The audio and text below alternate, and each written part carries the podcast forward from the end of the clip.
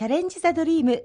今日のトップインタビューはたこ焼き専門店築地銀だこなどを展開する株式会社ホットランドの佐世森夫社長です。FM 群馬のスタジオにお越しいただきました。どうぞよろしくお願いいたします。よろしくお願いします。佐世社長は群馬県のご出身ですけれども、はい、なかなかお忙しくて群馬に戻ることなんてないのではないですか？いえいえあの土曜日は、はい、あの群馬にいるんですよ。桐生にいるんです。土曜日の夜は家族で飯食うと。もう これは決めたことなんでどこに行っても結構帰ってきて、ええ、はい。えー、1962年昭和37年生まれで、はい、現在51歳ですか。はい、はい、築地銀だこというのが、うん、ホットランドの中ではイメージとしてとても強いと思うんですね。はいはい、ただスタートはたこ焼きではなくて、うん、違う食べ物だったそうです、ね、そうですね。まああの最初ですね、僕25歳の時におふくろと2人でね、あの焼きそば屋さんを始めたんですよ。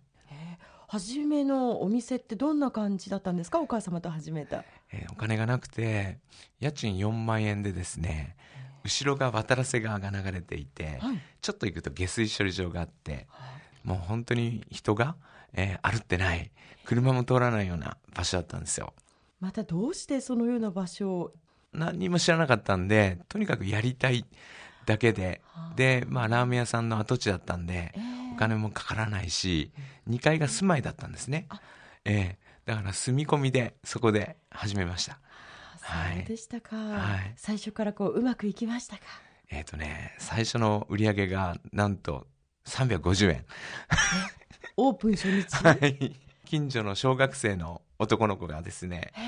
来ただけだったんですね。随分スタートとしては。厳しかったですね。えー、でもどうしてその焼きそば屋さんをお母様と一緒に始めようと思ったんですか、うん、僕ファーストフードが大好きでして、えー、あの当時桐生にもマクドナルドだったり、えー、ミスタードーナツだったりケンタッキーだったりができてですね、まあ、その店行くとこうアメリカの窓のようななんかアメリカが見えるようなそんな印象を受けたんですね。で僕もそういうのやりたいなって。でも僕日本人なんでなんか和でできないだろうかと。で和風のファーストフードで海外出たいって夢ができたんですね、はい、でまあおふくろが焼いた焼きそばがすごくうまくてですね、はい、それを、えー、ファーストフードにして店出そうっていうのがきっかけですねそんな夢を大きく持ってスタートをした焼きそば屋さんでしたが、えーはい、最初はちょっと厳しいと今お話です、はい、それがどのぐらい続いたんですか？しばらく続いて、えー、もうなかなかその家賃4万が払えなくてですね、新聞配達をしたんですよ。え。ー、え。ーでもこう手書きでですね、はい、コピー用紙にこう焼きそば300円配達しますって書いて新聞に挟んで、はい、自作自演で折り込み広告をやってですねえー、来るんですね注文が、えー、でそれで本当こんな遠くまで持ってきていいの？って。合うの？って。300円を。暇よりいいですからって、まあ、いつも言ってて、はい。まあ、それがだんだんだんだんこう、まあ、宣伝になってって、はい、少しずつこう、まあ、お客さんも来てくれて、えー、で、えー、一緒に働きたいっていう仲間もできてきて、えー、そっからですね。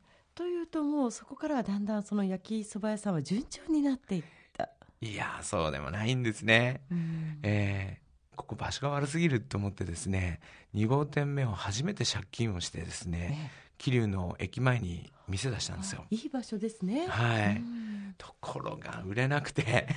毎日夕飯焼きそば食ってました。えー、それはまたどういうふうに打開をまたしていったんですか、えー、例えばあの館林の辻ヶ丘公園で、その催事をやらせていただいて、えー、焼きそばを売ったりとかですねしてたんですね。えー、そんな必死な状態というのがどのぐらい続いたんですか？2年3年続きましたね、えー、そうするとやっぱあの僕は夢だけで頑張ってられましたけどやっぱ周りのね仲間も生活があるんで、やっぱだんだん不安になってってましたよね、はい、僕はその時初めてこうぱ責任があるって思い始めたんですね。なるほど、うん、で商売を始められてから、うん、まあ、4年後の1991年に株式会社としてのホットランドを設立したそうですね。はい。これはやはりそういった責任感からもですか？いやまあそれもありますけど、えーとまあ、焼きそば屋でですねソフトクリームを売ったんですねそ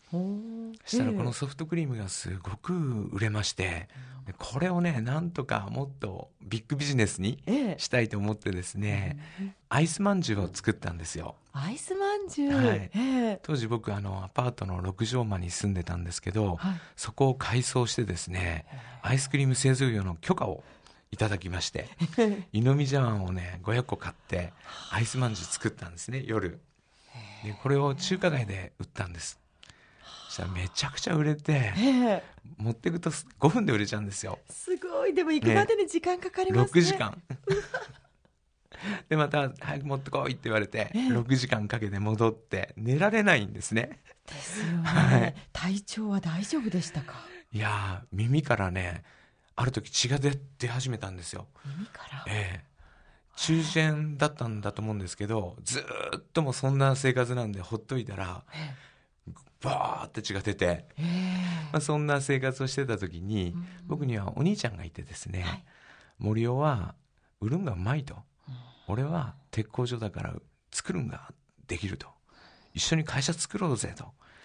アイスいっぱい作って全国売ろうよみたいな、はい、それで作ったのが実はホットランドという株式会社になったんですね。はい、最初のスタートはそこだったんですよ。今度大きな借金をしてですねアイスの機械をちゃんと自動機を入れてバンバンバンバンアイスできるわけですよ。もう日本中の観光地に卸しまくったりとかしてったんですね、はい。えー、中華街の中でも20軒30軒卸したりとかして、えー、ところがね売れなくなっちゃったんですよ。でこれアイスまんじゅうって商品が難しいからかなと思って昔ながらのあのアイスキャンディーを作ったんです、はい。えーでこれをコンビニのケースとかに入れてもらったんですけどやはり売れなくて、在庫がまた残っちゃってもう借金返せないような状態になっちゃってどうしようと、でも苦しまみれにですね自転車を買いまして茶箱をいただきまして、はい、でその中にアイス入れてですね、銀座のホコ天行ってチリンチリンアイスキャンディーいかがですか？っつって売り歩ってたんです僕。いかがでしたか？めちゃくちゃ売れたんですよ。おやっぱり佐世社長売るのがうまいんですね。どうしてもこれだと思ってですね、アルバイトのメンバーを50人ぐらい集めてみんなで加トちゃんペの格好をしてですね 銀座のホコ天中で売り歩ってもうひと夏でね1億円ぐらい多分売ったんじゃないですかね。ひと夏1億円、えーこれでやっとなんとかなるななんて思ってたら、秋になるんですね。冬になると寒くてですね呼べど冷め叫べど 見向きもしない。そうまた売れなくなっちゃってですね、え。ー、結構こう浮き沈みがありますね、え。ーそんな中で今度冬はではどういうふうにしようと、えー、冬はね最初はみなかみとかですねその先の湯沢行って「湯上がりアイスキャンディーいかがですか?」とかって言ってたんです、えー、でもまあ大したことなくてで一つだけ分かったことがあって、はい、当時ですね関越道路を使ってみんな新潟方面にスキー行くと。帰りのサービスエリアとかで、ね、大渋滞になると、ここでなんか商売したいなと思ってですね、はい、でももうお金もないしアイスキャンディー売れないし知恵もないしどうしようかと思って、うん。ふとね本当に畑を見たんですね、はい、したらじゃがいもがいっぱいあったんですよ。これだと。これしかないと思って。でじゃがバターをですね売りたいと。高速道路にお願いをしてですねテントを張らせていただいてで、えー、サービスエリアでじゃがバターを売ったんです。めちゃくちゃ売れまして 土曜日日曜日は本当に100万200万売るんですよ。えー、でもねなんかこう帰りのトラックの中でね、うん、虚しい気持ちっていうかね、うん、切ない気持ちにちょっとなったんですね。それはどうしてですか？名のないテントでこう本当に売りたいかどうかわからないじゃがバターを売る、うん、僕らあのホットランドっていう社名なんですね。はい。でこの殺伐とした時代の中にこうほっとした場所とか、うん。ほっとした商品供給したいっていう思いがホットランドにはあるんですね、うん。その社名を使えないその寂しさだったんですうね、ん。そして、え社長が目指していたのは日本のマクドナルドですそうなんですよ、もんね。えーある社員が「社長の夢は何ですか?」ってこう聞かれてうん「ファーストフードどこ行っちゃったんですか?」って「マック超えるのが夢なんじゃないんですか?」って言われてですね「あそうだな」って「やめよう」って言って高速道路だけで8か所ぐらいやってたんですけどもう全部その一冬でやめてですね。ちょっと小金持ちになりましたんでもう一回やろうと思ってですねええ。そのお金を全部突っ込んではい。大間々の桜モールというショッピングモールにですね、はい。また、えーファーストフードのホットランドっていうですね、ね和風ファーストフードショップを出したんですね、はい。ここは一つ転機になりますか？なりましたね。最初はねすごく売れたんですよ。で店では焼きそばおむすびの他に初めてたこ焼き、あ、ここで初めてたこ焼きが出てくるんですね。えーお好み焼き今川焼き。もう和風のファーストフードと言われているものをありとあらゆるものを売ったんですね本当ですね。最初は売れたんですけど、ええ。だんだんだんだん売れなくなってって、はい。お客さんから言われるままにですね商品を増やしていくんですよ。で経営を合わせるために人を減らしていくんですね、そうすると作り置くわけですよ。えーと店行くとホットショーケースがたくさん前に並んでて、で僕が朝行って焼いたのがこう並んでるわけですよ、ええ。時間が経って売れないから干からびていくんですね、とますます売れなくなる。焦ってスパイラルがこうどんどんどんどん悪い方に負のスパイラルはいに入ってっちゃって、ええ初めて思ったんです。俺こんなねせっかく一等地をいただいてこの店からできていく工程の楽しさだったり、しずる感みたいのが全然伝わってないのかなと、あえー。僕パッと渡すのがファーストフードだと思ってたんですね。でももしかしたら、うんこうちょっとお待たせしてでも焼きたての熱々をみんなお客さんは欲しがってんじゃないのかなって。あ俺たち作ってるもの本当うまいんだろうかって、この3つの疑問が出てきたんですね、はい。うん。それで社長はどうなさいましたか？おお知って分かったって。ここにあるホットショーケース全部捨てようってみんなに言ったんですよ、えー。作り置きはもうよそうって。ええたこ焼き1個に絞るってみんなに言ったんですね。ちょっと待ってください。はい。たこ焼き1個に絞るということはやっぱりその時のナンバーワン商品がたこ焼きだったんですか？いや焼きそば屋ですから当然、えー焼きそばが、えー一番売れてまして、うん。えーみんなから言われたんですよ。ただでさえ2万しか売れてないんですと。昨日のたこ焼きの売り上げは2000円ですよともうこの店やめろってことなんですか？みたいな感じで。もう大変でしたね、ええ。それは。大丈夫うまけりゃ売れるよみたいな、ええ。えーえどうしてたこ焼きをお選びになったんですか？ずっとこうお客さんを見ててですね非常に客層が広いんですよ。年寄りからはい。ちっちゃな子供までがたこ焼きみんなでこうつっついて食べてくれて、で売れないながらもたこ焼きは時間帯関係なく売れて季節も関係なく売れて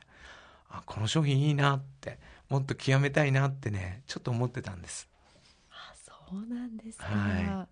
でその話を今度ディベロッパーの人にしたらえ「お前何言ってんだ」と「お前んとこたこ焼きそんなうまくねえぞ」うまいもん作ってから言え」って言われて「そうだ。うまいもん作んなくっちゃ」って、はいなるほど。えそして今の形の多分あの皆さんがよくご存知の銀だこになっていくのかと思いますがその前にここで一曲お送りしましょう。佐世社長の思い出の曲を選んでいただきました。えー牧原さんのどんな時もですね、やっぱあの僕が僕らしくあるために好きなものは好きとという言える気持ちっていうですね、その詩がですね、どんだけ勇気づけられたかっていつもあの本当焼きそば屋から創業時代に聴いてた歌です、はい。それではお送りしましょう。牧原紀之でどんな時も。